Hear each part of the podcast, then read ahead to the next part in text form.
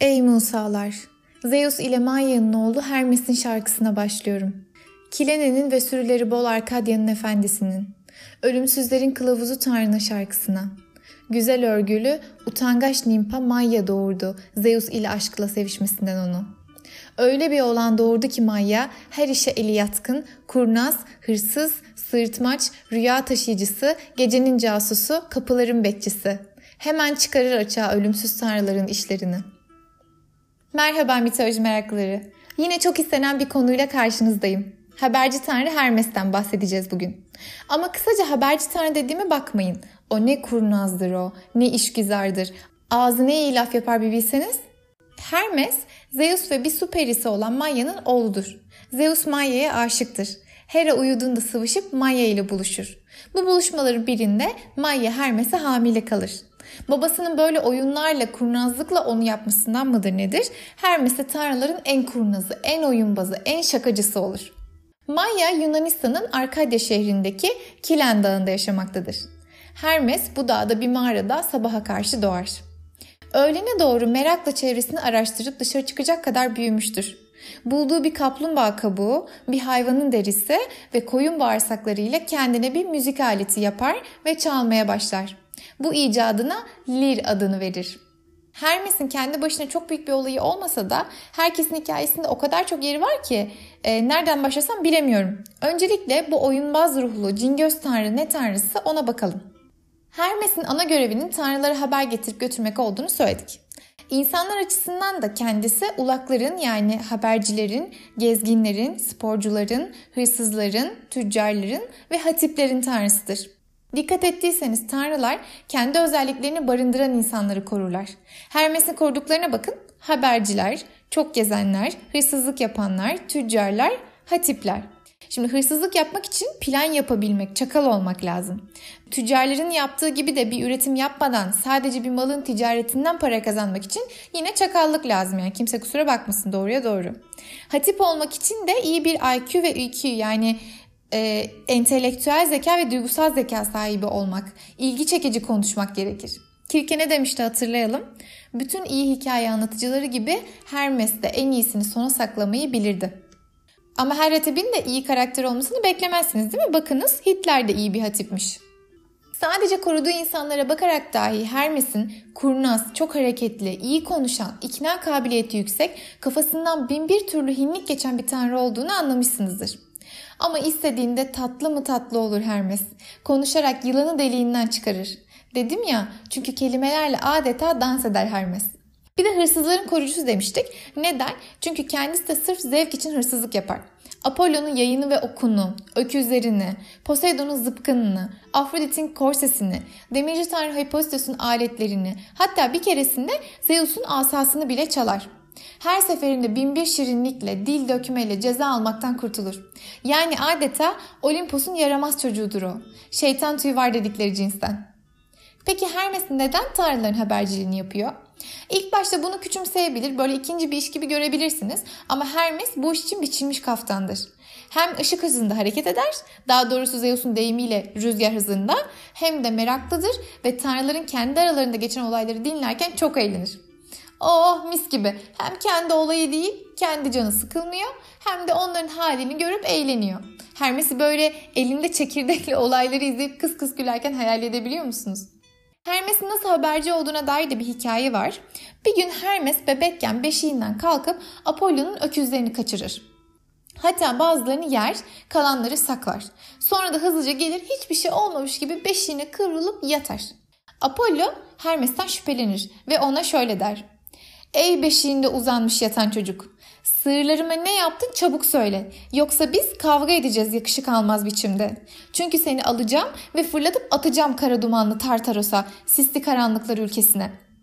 Hermes inkar etse de Apollo onu kolundan tutup babaları Zeus'a şikayet eder. Zeus Hermes'e abisine yaptıklarından dolayı azarlar ama Hermes babasına şirinlik yapar. Apollo'ya da yaptığı liri hediye eder, bir daha asla yalan söylemeyeceğine dair yemin eder. Ama bu sözünü tutması için de babasından bir isteği vardır. Bak bak az önce ayıp bir şey yaptığı için azar yiyordu. Şimdi birden bir şey isteyen taraf oldu. Görüyor musunuz? Böyle işte bu cingöz. Hermes Zeus'a haberci olmak istediğini söyler. Zeus bunu kabul eder ve ona rüzgar kadar hızlı hareket edebilmesi için bir çift kanatlı altın sandalet, kanatlı bir şapka ve yine üstünde bir çift kanat olan haberci asası verir.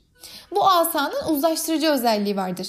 Hermes ulak olduğu için sık sık tanrıların ya da insanların arasında gidip geldiği için onun söyledikleri kişiler arasında uzlaşmayı sağlaması çok önemlidir.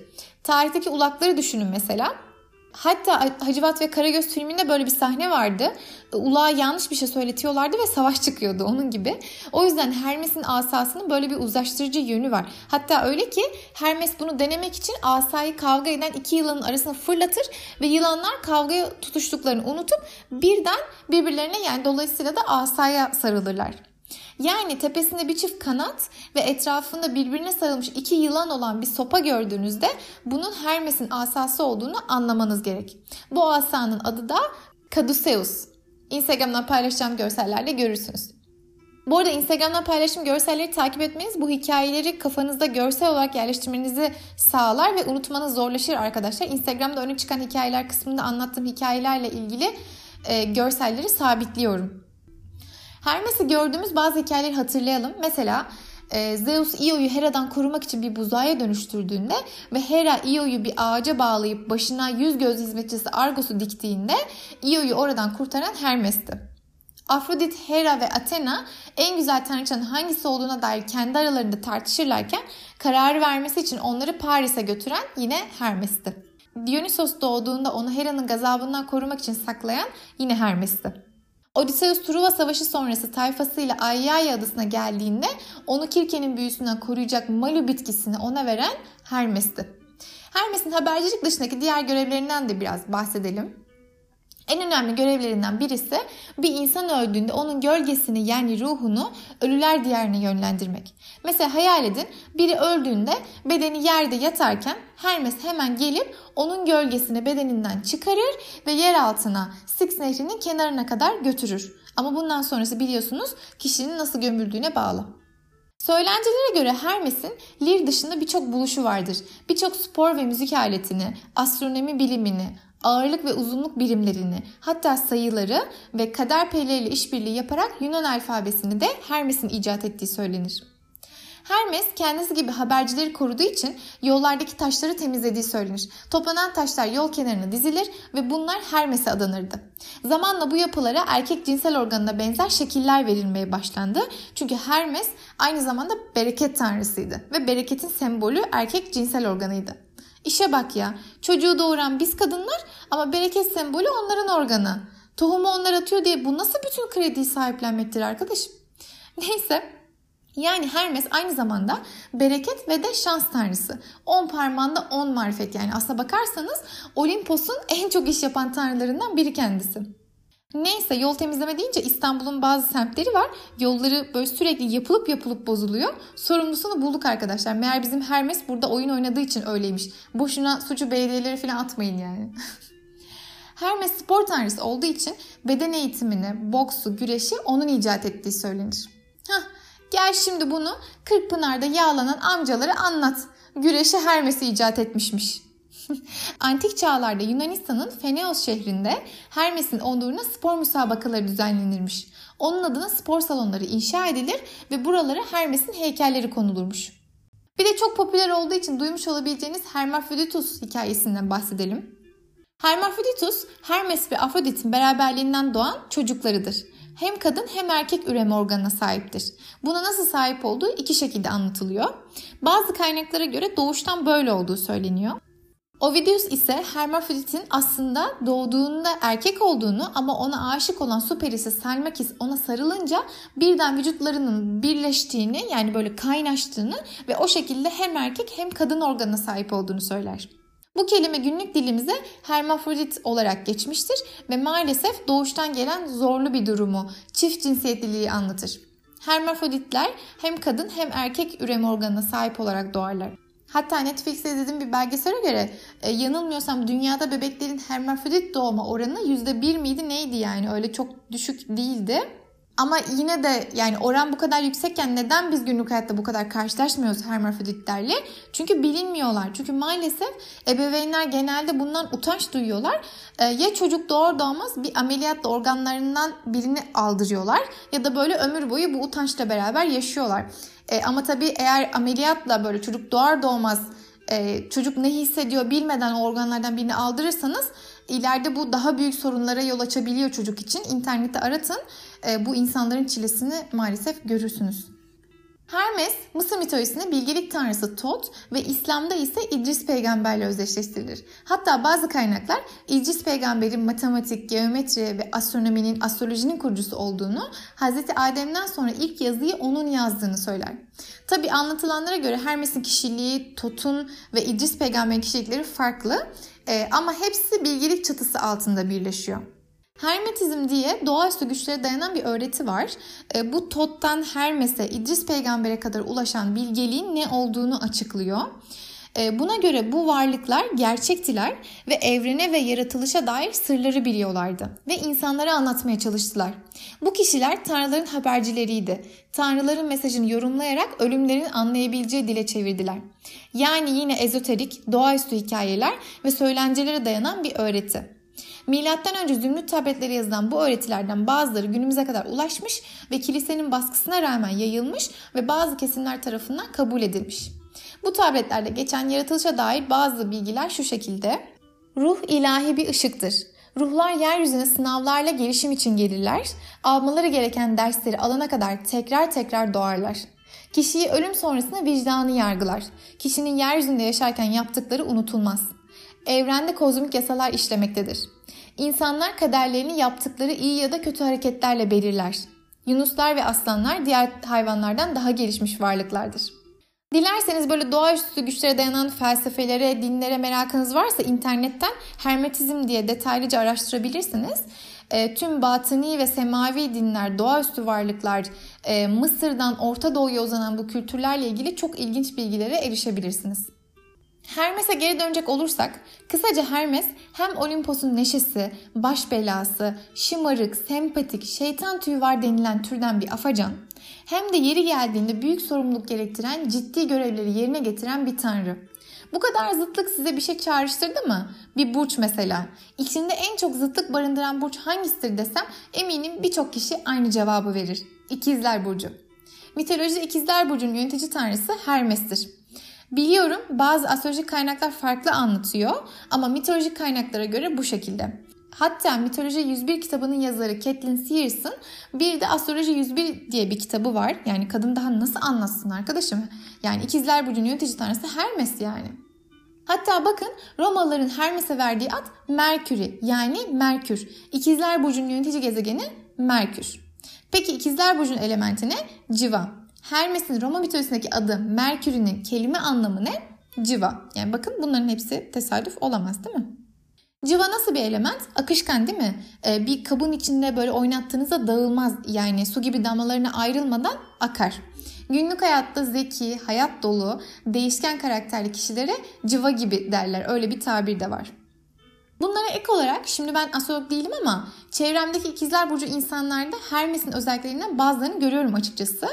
Ee, hele hem burcu hem yükselen ikizler olan bir tanıdığım var. Gerçekten iletişim kabiliyeti, ikna gücü, neşesi, hınzırlığıyla yani Hermes'in vücut bulmuş hali gibi. Ama tabii güvenilirliğiyle Hermes'ten ayrılıyor çok şükür. Hermes'in diğer tanrılara yardım ettiği daha bir sürü hikaye var tabii. Ee, ama genelde küçük rolleri olduğu için tek tek onlara girmeyelim şimdi. Ama siz artık bir sanat eserinde onu görürseniz bu bilgilerle tanıyabilirsiniz kanatlı sandaletleri, kanatlı şapkası, kanatlı ve çevresini birbirine sarılmış iki yılan olan asasını, belki çantasını, elinde parşömene benzer bir mesajı gördüğünüzde işte bu Hermes dersiniz. Bir de simgesi turna kuşudur. Ee, dönüşmesi gerektiğinde turnaya dönüşebilir. Hatta şarkısı bile var. Bakın şarkıda bile haber götürüyor. Telli turnam selam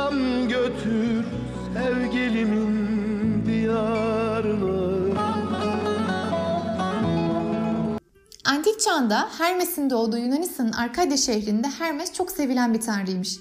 Arkadyalılar onu bereket getiren olarak görmüş. Adına şenlikler ve spor müsabakaları düzenlemişler. Bu şenliklere Hermea adı verilirmiş. Madeline Miller'ın Ben Keke kitabında Kirke oğlu Telegonos uyarırken ne diyordu hatırlayalım. Hermes sana yardım ederse iyi ama asla ona bel bağlamamalısın. Söylediği her şey rüzgara yazılmıştır. Başka bir yerde de bana müsamaha gösteriyordu çünkü onu eğlendiriyordum. Ama eğlencenin ne zaman sona ereceğini bilemezdim. Bir engele avucunuzdan yemek yemeyi öğretebilirsiniz ama ısırma arzusunu içinden söküp alamazsınız. Yani bunlar da Hermes'in karakterine dair birkaç ipucu.